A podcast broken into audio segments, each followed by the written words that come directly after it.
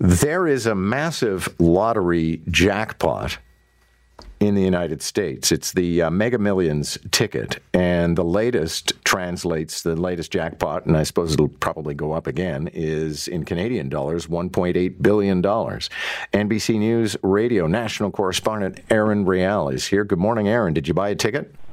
Good morning. And no, I haven't, but I, I probably should. And I, I do that thing towards the end where I'm like, oh, should I? What if? But statistically, not likely. Uh, statistically, almost impossible.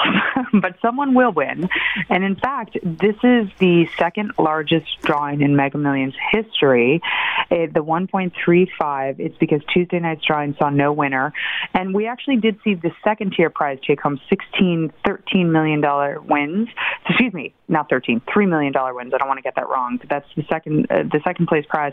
I mean, not bad for a day's work. Also, Friday the 13th, it has actually been a lucky day when it comes to Mega Million players over the years. There's been six previous jackpots, one on this day. Michigan seems to be a place where a lot of those tickets are, are purchased. We've had four jackpots there 2008, 11, 14, 17.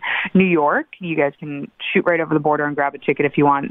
Friday the 13th saw a winner there in 2009. Ohio had a winner in 2015. And the last jackpot was won at uh, 502 million. That was on October 14th. And there were two winning tickets in California and Florida. This is all according to Mega Millions. But since then, there's been more than 33 million tickets that have been sold, including 68 players who took home a million or more. So there are smaller winnings, and those are more statistically likely. Thank you, Erin. Good to have you. Have a good day.